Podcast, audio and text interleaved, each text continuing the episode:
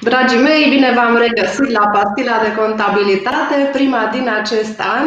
Iată că a trecut cu bine și data de 25 ianuarie, așa că putem să discutăm acum despre închiderea exercițiului financiar 2020.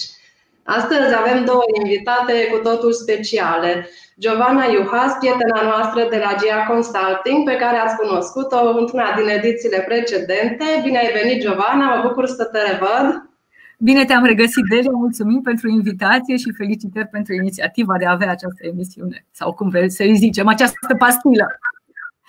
Mulțumim, Giovanna. Cea de-a doua invitată este o surpriză, este Adriana Ditri, directorul economic și financiar al unei companii mari din Timișoara, Eltrex, specializată în instalații electrice și automatizări industriale. Mă bucur să te văd, Ada, și mă bucur că ai acceptat invitația noastră.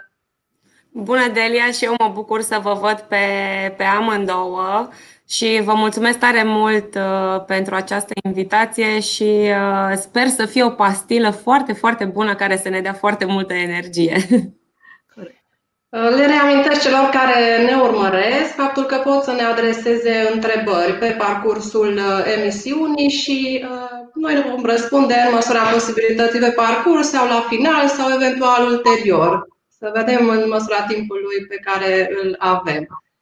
Așadar, închiderea exercițiului financiar este cu siguranță unul din cele mai importante momente în activitatea unui contabil.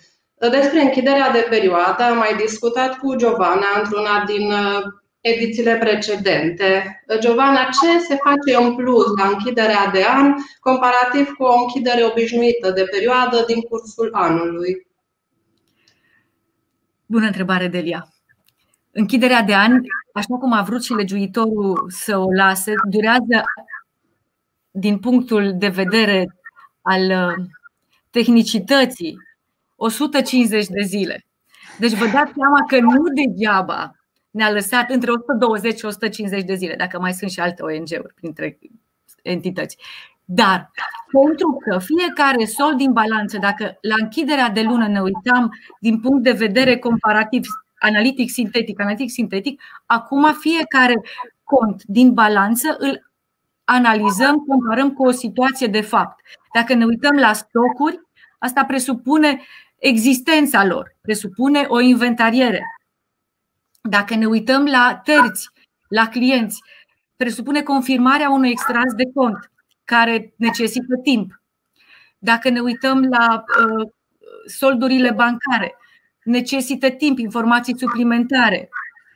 Aici, uh, în uh, vis-a-vis de confirmările bancare externe pe care guvernanța economică nu o, guvernanța economică, entitatea, administratorul nu o face de bună voie și nu este de nimeni pe de-o parte că are costuri suplimentare dacă solicită asemenea lucru la bancă, o face doar când solicită auditorul ar fi binevenită să se facă pentru că pot exista surprize de capital, de împrumuturi închise cu garanții nescoase din uh, evidența băncii, nescoase, eu știu, poate chiar din CFU, cu specimene de semnătură care încă mai există unor persoane care nu mai au calitatea în firma respectivă. Da? Deci și clasa 5 trebuie cumva uh, verificată cu informație externă. Dacă luăm stocurile, avem informația externă, inventarierea, comisia de inventariere, proces verbal și concluziile care se trag ca și rezultate ale acestui proces. Dacă ne uităm la terți, chiar dacă legea ne obligă să inventariem, uh, să, inventariem, să uh, formalizăm și să um, um, circularizăm confirmarea de extrase de cont pentru clienți, ar fi necesar să uh, circularizăm și extrasele de cont pe sold la furnizori. Pentru că nu de puține ori au fost surprize când furnizorii rămân în sold peste perioada de prescriere, dar nu pentru că ei nu ar fi fost achitați, ci pentru că nu au fost uh, aduse dovezile de plată acestora. Și atunci contribuabilul, agentul economic de respectivă, în evidența contabilă va avea un venit dintr-o creanță, uh, uh, dintr-o datorie prescrisă, în loc să aibă, de fapt, o datorie plătită care îi scade uh, acea datorie. Da? Da, deci inventarierea care începe din 31, teoretic, o facem la 31 decembrie, din la stocurilor trebuie să fie cel puțin o dată pe an. Al confirmărilor și de multe ori, încerc scuze că reiau și revin, dar uh, este atât de important acest proces în viața unei firme, încât toată munca de peste an nu valorează nimic dacă nu faci o inventariere serioasă. Și nu mă refer la inventarierea stocurilor, ci la inventarierea fiecărui cont din balanță. Pentru că există scăpări și de tot felul. Din cauza unor înregistrări uh, cu mai puțină atenție, din cauza uh, unui zero în plus, unui unu. Deci nu contează. Sunt greșeli multiple. Numai cine nu muncește, nu greșește. De aia, inventarierea este procesul care elimină uh, aceste, aceste riscuri, fără să ne gândim la riscurile, cum, ne, la, cum ora să zică, de fraudă. Nu. Deci, inventarea e bună pentru uh, entitatea economică. Fiindcă suntem aici la capitolul de inventariere, uh, pe lângă faptul că este obligatorie cel puțin o dată pe an, Aș putea spune, cred, fără să greșesc, că nu este o activitate primită cu prea mare bucurie de multă lume. A, da, voiam să, vă, să te întreb pe tine cum procedați voi. Voi aveți o firmă mare cu activitate complexă, aveți stocuri, aveți producție. Aici știm că lucrurile în ce privește inventarierea se complică. Cum organizați voi toată această parte? Aveți o procedură de lucru pe care o urmați de la an la an? Sau cum, cum faceți? Uh, din experiența multor ani uh, în activitatea în Eltrex uh, și din multele greșeli pe care le-am făcut, exact așa cum spunea Giovanna, cine, cine nu greșește înseamnă că nu muncește. Exact concluzia cea mai importantă la care am ajuns a fost că pregătirea inventarului, eu vorbesc acum din punct de vedere al stocurilor, așa cum uh, mi-ai adresat întrebarea, uh, cel mai important pas este pregătirea. Ce înseamnă pregătirea? Pregătirea nu înseamnă doar uh, să scoți niște liste sau să întocmești niște hârtii, decizii de inventar și așa mai departe. Pregătirea din punct de vedere fizic a stocului, atunci când ai un depozit care conține mii de mii de repere de toate felurile. Este foarte important ca aceste repere să fie foarte bine um, puse, ca să zic așa, fizic în magazie, adică trebuie să ai o magazie cu rafturi. Acele rafturi uh, trebuie să fie um, codificate, numerotate, astfel încât uh, la fiecare reper să știe exact unde, unde trebuie să-l cauți. Uh, de asemenea, uh, produsele în sine, în momentul în care intră în gestiunea noastră, ele sunt identificate, codificate, etichetate cu etichetă care să conțină toate informațiile necesare identificării produsului respectiv, inclusiv locația produsului respectiv, adică oriunde ai fi în firmă, dacă intri în soft și cauți un anumit produs, știi exact unde, unde îl găsești în uh, depozit. Aici, apropo de, de faptul că nu este o activitate foarte agreată, nici la noi nu este o activitate foarte agreată, pentru că în această perioadă, care de obicei la noi durează între 3 și 5 zile lucrătoare, uh, închidem pur și simplu depozitul, adică nu poți să faci o inventariere corectă și să obții niște rezultate care să te ajute, să-ți dea niște informații reale, dacă nu închizi magazia dacă nu blochezi softul din punct de vedere al mișcărilor. Este foarte important și în soft, în momentul în care începe inventarierea, să, să se blocheze mișcările de stoc uh, scriptic. Apoi, bineînțeles, uh, se face, se face o informare cu ceilalți colegi din departamente, astfel încât, minim cu două săptămâni înainte, astfel încât toată lumea să știe că în perioada respectivă um, este închis practic să nu ne caute, fizic acolo să nu, să nu ne caute. Uh, și astea ar fi cele mai, cei mai importanți pași în uh, pregătirea inventarului. Acum, inventarul fizic și pe acesta îl facem după anumite uh, proceduri. Foarte important de, de spus aici mi se pare uh, faptul că la noi cel puțin listele scriptice care pleacă pe teren Uh, nu conțin uh, cantități și nici prețuri. Pur și simplu, fiecare membru al comisiei merge și numără reperele. După ce sunt numărate toate reperele, în echipe de câte doi, aceste cantități se notează în liste. După ce completăm listele, se identifică diferențele.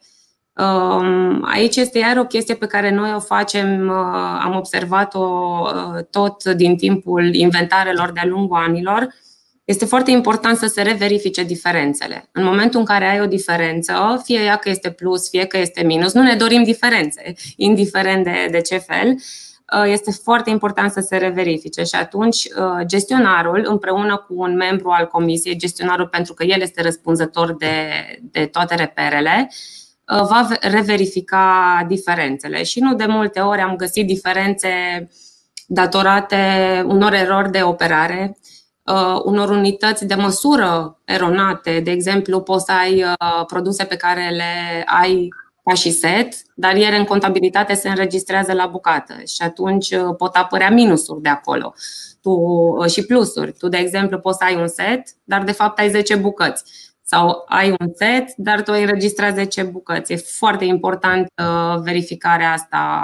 Practic, voi investigați orice diferență de pe listă, uh, o luați și, le, și mergeți din nou cu numărătoarea și cu investigarea tuturor. Exact.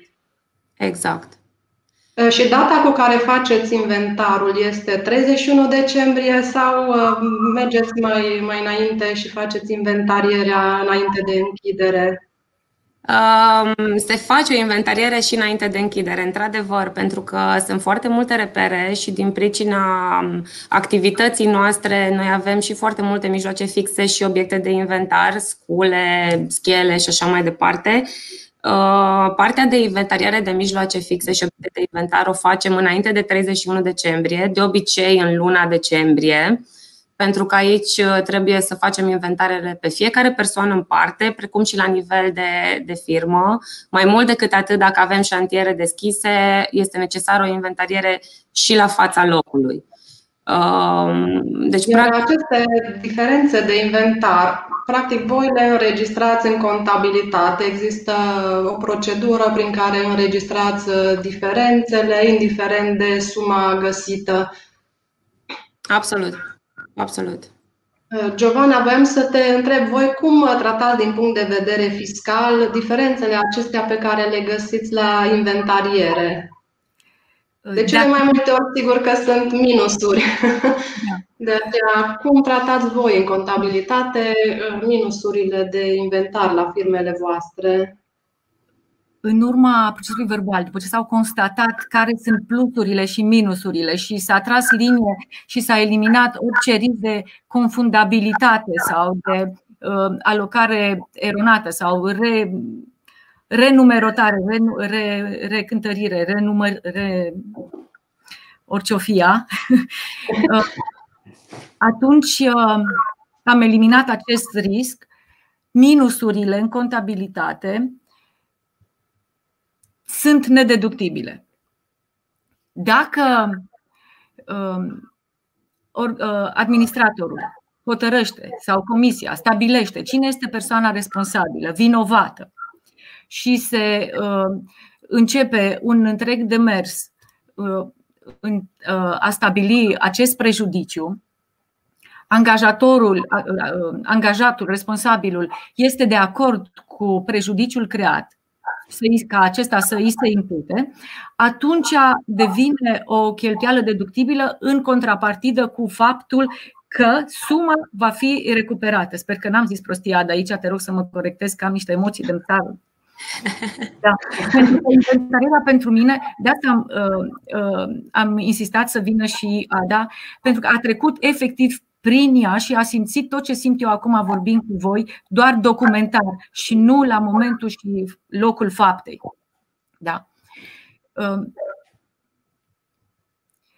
articolul 25 din Codul Fiscal, liniatul 4, ne, spune, ne specifică clar și eu vă spun din cărți, da? și în special din Codul Fiscal.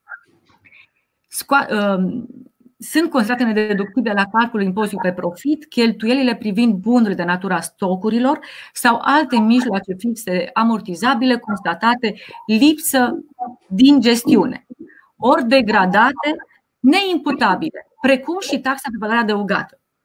Da? Și atunci, ă, asta este ca premiză. De la ea, mai departe, dacă și separat de inventar, ă, se mai precizează care ar fi cazurile în care aceste lipsuri în gestiune ar putea fi deductibile. Dar ă, nu are legătură cu inventarierea. Dacă am, am răspuns la întrebare, aș prefera să mă opresc aici și să dezbatem mai departe da, uh, tot revenind la aceste minusuri de inventar, Ada, voi cum procedați? Aveți o listă de produse compensabile la nivel de unitate, o listă aprobată? Um, aici depinde de rezultatele pe care le avem la fiecare inventar. În momentul în care avem o listă finală de plusuri și o listă finală de minusuri, ele există, indiferent de uh, de ce ne zice oricine, un inventar cu acuratețe de 100% nu există în momentul în care ai stocuri. Nu are cum să existe. Și atunci listele acestea finale de plusuri și de minusuri sunt analizate din punct de vedere al produselor.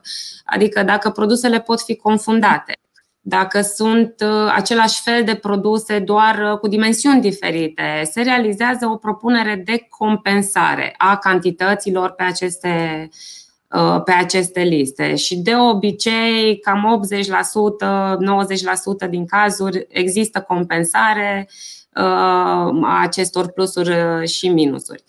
Iar plusul și minusul final, la curat, acela se registrează în contabilitate, precum, precum a zis Giovanna mai devreme. Un, norocul nostru, um, aici o să insist, o să insist întotdeauna pe procedurare. Ca să nu ai diferențe, procedurile cu lucru uh, gestiunii sunt foarte importante. Pe tot parcursul anului, uh, ele trebuie respectate și o, o să vedeți că la sfârșitul anului, atunci când faceți inventarul și dacă aveți și plusuri și minusuri, raportat la valoarea totală de stoc, ele nu sunt mari. Aici aș vrea să, să mai subliniez și eu încă o dată importanța etichetării corecte, a reperelor și a codificării, pentru că din experiența mea la inventariere pot participa persoane care nu cunosc produsele din cadrul firmei, personal indirect, și atunci pus în fața unei liste, el nu va ști uh, ce produs să identifice dacă nu are o etichetă și un cod corect.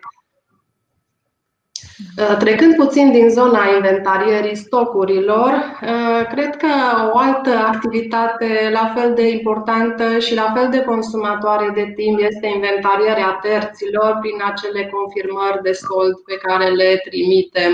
Giovanna, voi cum procedați uh, în cadrul firmelor? Cum trimiteți aceste confirmări? Dacă trimiteți și cam cât durează tot acest proces? Fiindcă știm că sunt în general mulți uh, terți în sold la final de an. Da. Um, cum procedăm? Noi cred că procedează toți colegii mei și toată breasla, pentru că aceste confirmări de sold le generăm automat din softul de contabilitate. Din păcate, n-am văzut uh, un soft care să le genereze decât pe sold și nu și cu total rulaj, ceea ce ar mai elimina o parte din uh, riscuri de a exista facturi încasate și neregistrate, poate încasate cu un bon fiscal și n-a ajuns. Dar uh, uh, printr-o firmă de contabilitate este oarecum misiunea ingrată, pentru că noi generăm extrasele de cont, le semnăm electronic, le trimitem clientului fiecare fișier într-un zip, el urmând mai departe să le trimită clienților lor, clienților lui, pardon. Dar uh, pierdem oarecum comunicarea cu uh, cel la care trebuie să ajungă acea solicitare de confirmare de extras de cont. Sunt situații în care în ianuarie-februarie vedem că acel uh, extras a fost confirmat nu pozitiv, dar vedem că a fost efectuată plata și oarecum ne confirmă că soldul a fost bun. Dacă sunt situații în care soldurile sunt mari și au uh, în baza unui, unui table pe care îl facem și vedem că n-am acoperit 90% din total creanțe trimise spre confirmare, atunci uh, intervenim și luăm legătura direct cu acel terț să putem să avem o confirmare. Nu suntem de acord cu confirmările uh, negative sau uh, dacă în 5 zile nu, X zile nu confirmați acest uh, sold înseamnă că este debu și luăm ca atare. Da, nu, pentru că nu întrerupe termenul de prescriere, nu este dovadă în instanță, nu, nu, nu. Nu, clar, e o formalitate până la urmă, putea să ajungă pe un mail total eronat care să nu aibă legătură cu persoana care să îl poată confirma. Bun.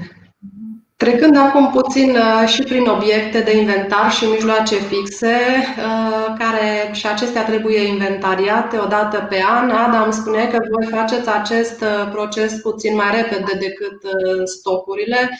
Și cum procedați, cum faceți cu listele, cine se ocupă de inventar, care e procedura pentru acest tip de, de activ din cadrul firmei? Procedura aici este un pic mai complicată, având în vedere uh, și numărul de repere, precum și faptul că suntem în locații diferite. Adică um, au fost uh, ani în care am avut lucrări și în afara țării, și în țară, și în Timișoara și așa mai departe. Gestionarul în cadrul firmei noastre răspunde practic de, de, toată, de toată această activitate Uh, important este și softul, pentru că trebuie să poți să gestionezi mijloacele fixe și din punct de vedere al persoanei care îi sunt alocate și din punct de vedere al locației. Pentru că fiecare lucrare, la noi fiecare proiect are o locație separată. Uh, fizic, lucrul ăsta se întâmplă atunci când uh, Uh, se întâmplă aici la noi la sediu, se ocupă gestionarul. Uh, dacă este posibil ca gestionarul să se deplaseze în locația uh, din șantier, adică este undeva în apropiere, gestionarul va face acest lucru.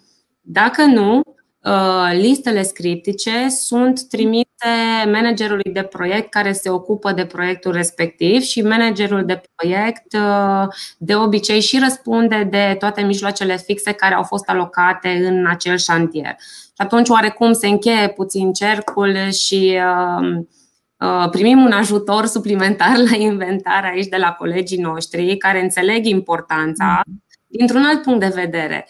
Ei înțeleg importanța atunci când ceva lipsește. Ei știu că au, uh, de exemplu, nu știu, un aparat de măsură într-o anumită locație, într-un anumit șantier și au nevoie mâine de uh, respectivul aparat de măsură și el nu se găsește. Și atunci, oarecum, uh, am, am găsit modul în care să ne îndeplinim toți nevoile. Deci a fost cooptat în, în acest proces. Da, uh, și da. tot ca urmare a inventarierii mijloacelor fixe rezultă de obicei propuneri de casare. Este momentul în care ne uităm pe lista imobilizărilor și facem curat în această listă, de obicei la final de an. Uh, Giovanna, ce documente folosiți voi pentru a înregistra casarea și cum tratați fiscal valoarea rămasă neamortizată în cazul în care există, desigur? Comisia de inventariere care ar trebui să aibă uh, o specializare tehnică este cea care uh, propune care sunt reperele propuse, care sunt uh, reperele ce intră în această discuție de declasare sau decasare, pot fi bunuri sau mijloace fixe.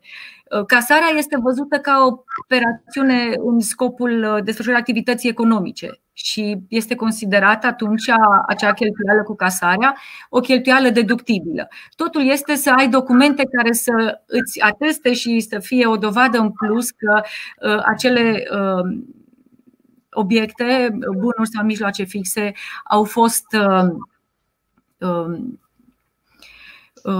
deteriorate, degradate, asta necesită o declasare. Dacă ele pot fi uh, transformate în alte bunuri sau pot fi supuse unei uh, uh, reciclări la instituțiile specializate acreditate. Acum sunt situații în care ele se pot dezmembra și vinde sub diverse forme de deșeuri o, o dovadă în plus că uh, intră un venit și ar fi o activitate în scopul realizării de venituri, chiar dacă venitul este nesemnificativ poate față de, de, de valoarea acțiunii în sine sau de pentru că necesită timp și costuri și sau față de valoarea unui resurse, adică timp ca să poți să te ocupi de tot da. acest proces. Exact, dar pe de altă parte și uh, uh, acțiunea, dacă nu o faci atunci când uh, uh, te ocupi de această inventariere și lași acolo să se adune, să se adune tot felul de obiecte de inventar uh, în afara bilanțului, tot felul de stocuri degradate, mijloace fixe nefolosite, e ca un molos care te încurcă la gestionarea unui spațiu care tot implică costuri. Da? Și da. prefer să îți iei timpul necesar și să ai această acțiune, să coordonezi o echipă astfel încât să existe ca curățenia de sfârșit de an. Da? Vine Crăciunul. De multe ori zic că inventarierea cea mai potrivită ar fi 30 noiembrie, 1 decembrie. Pentru că atunci sunt cele câteva zile libere în care nu oprești vânzarea, da? nu, nu suferi că nu realizezi venituri și ai uh, uh, liniște că nici clienții nu te deranjează și poți să-ți iei echipa să pornești o inventariere pe teren uh, da, așa cum trebuie. Așa cum trebuie. Vă reamintesc celor care ne urmăriți că ne puteți adresa și întrebări, le vom prelua și răspunde pe parcursul uh, acestei emisiuni. Uh, Ada, am vrut să te întreb voi cum faceți cu aceste deșeuri, cum faceți cu casarea, cu produsele rezultate în urma casării? Aveți o procedură și da, pe acest nivel? Uh, avem o procedură într-adevăr și, și pe, pe aceste activități. Uh, apropo de curățenia pe care o menționa Giovanna mai devreme, uh, o mai sari câteodată, că nu faci așa cum ar trebui, dar tot din experiență am ajuns la concluzia că ea este foarte necesară. Și aici nu mă refer doar la curățenie și mă refer inclusiv la produse care um, au cerințe speciale. Uh, nu știu, la um, produse, la echipamente de protecție care, de exemplu, trebuie verificate. Ori aici, dacă nu ai o gestiune foarte clară, dacă nu știi că anul ăsta trebuie să verific, de exemplu, toate centurile de siguranță pentru lucruri la înălțime, um, toate lucrurile astea, dacă nu le faci anual, um, se adună la un moment dat. Din punct de vedere fizic, noi uh, facem uh, propunerea de casare este aprobat într-adevăr într-o comisie, comisie care are și competențe tehnice. Uh, propunerea de casare o facem în funcție de starea fizică, de durata de viață.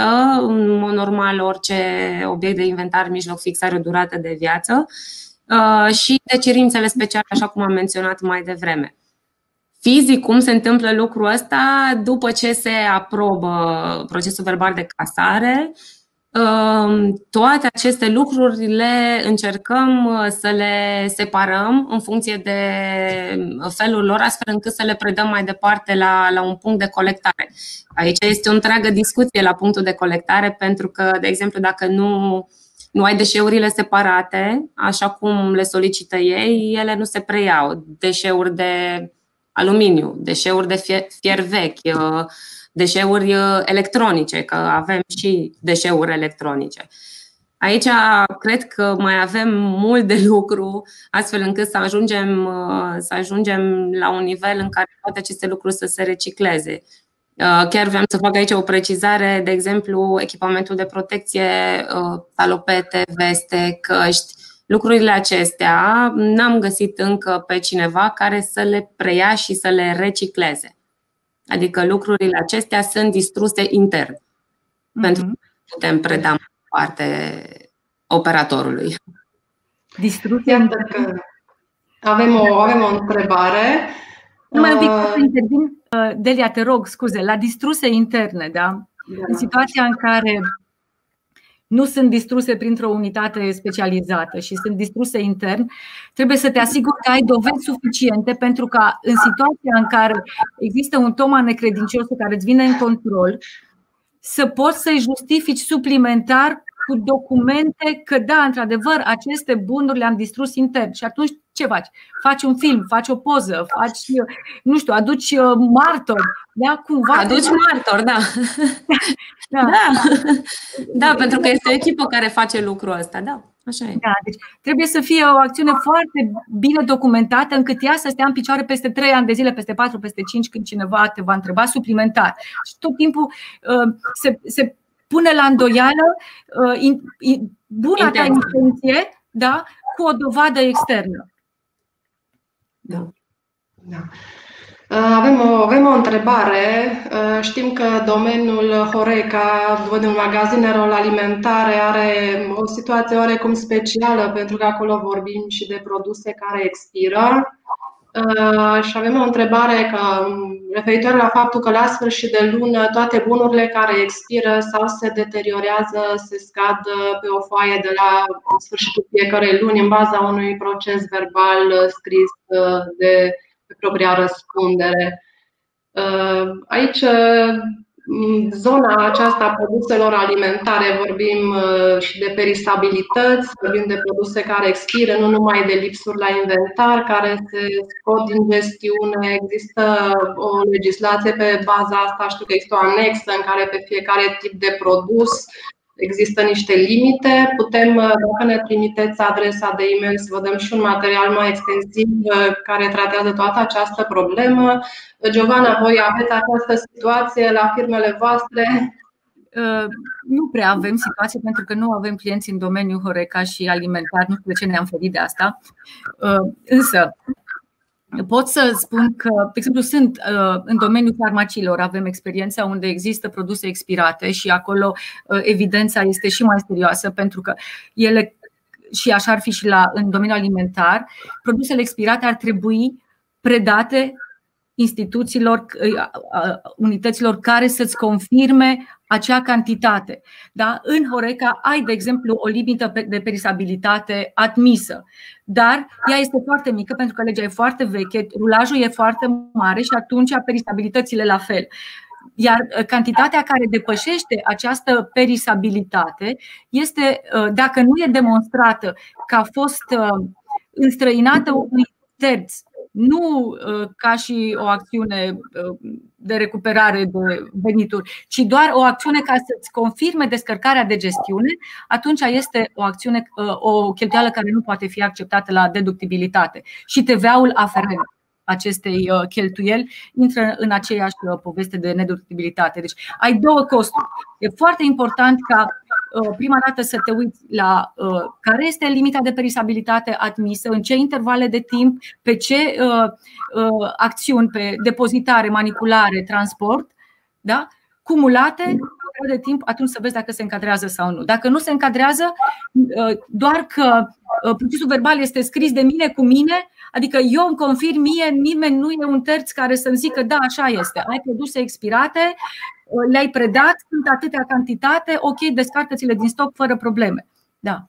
Pentru că poate să fie și un, uh, o rea intenție care uh, nu stă în discuții. Chiar dacă, să zicem, acum pe perioada de pandemie au fost multe activități care s-au închis și au rămas cu produse uh, expirate în, în gestiune, această cheltuială este deductibilă dacă se face curățenie și se predau toate, toate bunurile respective. În situația în care ele s-au degradat definitiv și nu mai e ce să predai, că nu mai există ambalajul în care să poți să, nu știu, poate legume, fructe, nu, nu, nu-mi dau seama de, de speța în sine, ă, poate fi o problemă, că aici este bad management deja. Și, nu, teoretic, ă, intrăm în alte discuții. Legume și cu aceasta cred că am răspuns și întrebării următoare, care era exact pe partea de stocuri expirate și deductibilitatea cheltuielii aferente. Uh, aș vrea, uh, fiindcă ne apropiem de final, să trecem uh, repede și prin problema reevaluării, reevaluării imobilizărilor corporale. Giovanna, care este procedura voastră? Cum, cum acționați în relația cu clienții? Cine ia inițiativa reevaluării sau pentru ce bunuri se face reevaluarea? pentru uh, bunurile imobile. În principal, da? pentru că, pe de o parte, acolo am fost uh, obișnuiți și mentalitatea noastră de ani de zile gândește fiscal. Iar pentru că bunurile imobile uh, sunt luate în evidența autorităților locale la valoarea inițială de producție sau de achiziție, ulterior, dacă această valoare nu este reevaluată, se, se se taxează suplimentar cu un procent nejustificat. Și atunci urmărim ca această cadență a evaluării bunurilor imobile să se păstreze la trei ani, astfel încât să nu avem uh, o sarcină fiscală suplimentară din fericire pentru noi, cred că începând cu 2000, nu mai știu, 17, 18 sau 17, da. Această uh, evaluare pentru stabilirea bazei uh, fiscale impozabile, făcută pe, uh, în baza unui ghid de evaluare de către evaluatori autorizați, nu se mai înregistrează în contabilitate. Însă, ceea ce se înregistra în contabilitate ca evaluarea bunurilor imobile se făcea pe un standard de evaluare și se prezenta valoarea justă sau de piață a bunului imobil. Dacă uh, politicile și practicile și manualul de politici contabile, conform OMF 1802, uh, prevede să se păstreze acest uh, principiu de evaluare alternativă la costul istoric sau costul de producție al imobilului respectiv, atunci uh, se păstrează cadența și în această, în această situație, se procedează la o evaluare a imobilelor în baza acestor standarde de evaluare internaționale, se înregistrează în contabilitate și cu grija de a reflecta uh, diferența din reevaluare, fie prin creștere, fie prin descreștere, dacă au fost creșteri uh, anterioare. E o procedură frumoasă uh, unde, trebuie, unde necesită o multă atenție și precauție, pentru că pentru plătitorii de impozit pe profit uh, sunt uh, cu impact în fiscalitate. Mulțumim, Giovanna și Ada. O ultimă întrebare pentru tine, înainte să închidem. Uh, care sunt termenele limită pe care voi, uh, pe care voi operați pentru toate aceste închideri? Termenul limită pentru inventar sau pentru închiderea exercițiului financiar? Um, aici, uh, în practică, de fapt, sunt două termene. Unul este termenul impus de legiuitor și celălalt este un termen impus de către Consiliul de, de Administrație. La noi, în practică, și luna și anul uh, trebuie să se închidă în primele două săptămâni, luna mai repede, anul în primele două săptămâni uh, ale lunii următoare. Adică, practic, noi până în 20 ianuarie a trebuit să facem toate demersurile necesare astfel încât să putem închide anul pentru a avea o, o situație reală a anului care, care a trecut și pentru a putea face previziunile pentru anul următor. Acum, cu previziunile de 2021, e, e foarte distractiv dacă e să o vezi, să o vezi într-o notă ușor mai optimistă, pentru că previziunile pentru anul ăsta sunt niște previziuni. Acum vedem ce se va întâmpla și atunci la noi, practic, toate lucrurile pe care putem să le facem, inclusiv toate inventarele, confirmările cu terții și așa mai departe, le facem Uh, în luna ianuarie până cam prin 20, uh, iar bilanțul în prima parte a lunii februarie încercăm să, să finalizăm și acolo. Uh, de anul trecut, noi, de exemplu, suntem și cu audit pe situațiile financiare și atunci procesul ăsta durează puțin mai mult pentru că trebuie să lucrăm și împreună cu auditorii ca să, să facem toate, toate verificările necesare. Și apropo de cei care la un moment dat o să treceți de indicatorii ăștia și oarecum e frica aia, audit, audit, audit, uh, mie mi-a plăcut foarte mult activitatea asta. Mi-a, a fost o activitate foarte, foarte frumoasă să, să descoperi toate, uh, tot ce este în spatele cifrelor. Alea frumos da. Într-o balanță de verificare. Toate corelațiile care există în spate și care poate nu le analizăm atât de exact. frecvent decât ar, ar trebui. Exact, exact. Lucruri care ajută, în practică ajută să știi care sunt corelațiile pe care le urmărește un auditor. În practică pe mine m-a ajutat uh, lucrul acesta, m-a ajutat să, să închid mai ușor luna, să verific mai ușor și așa mai departe. Să găsești greșelile mai ușor, pentru că sunt alte... Să găsesc greșelile mai ușor, corect. Așa este. Da. Așa este. Giovanna, Ada, vă mulțumesc foarte mult pentru prezența voastră de astăzi și pentru faptul că ați împărtășit cu noi toate aceste aspecte care ne lovim uh, frecvent în activitatea noastră și care poate nu știm să le tratăm în momentul în care apar. Uh, celor care ne-au urmărit le mulțumim și să ne revedem. O zi minunată tuturor! Mulțumim și noi! O zi bună tuturor! Mult succes!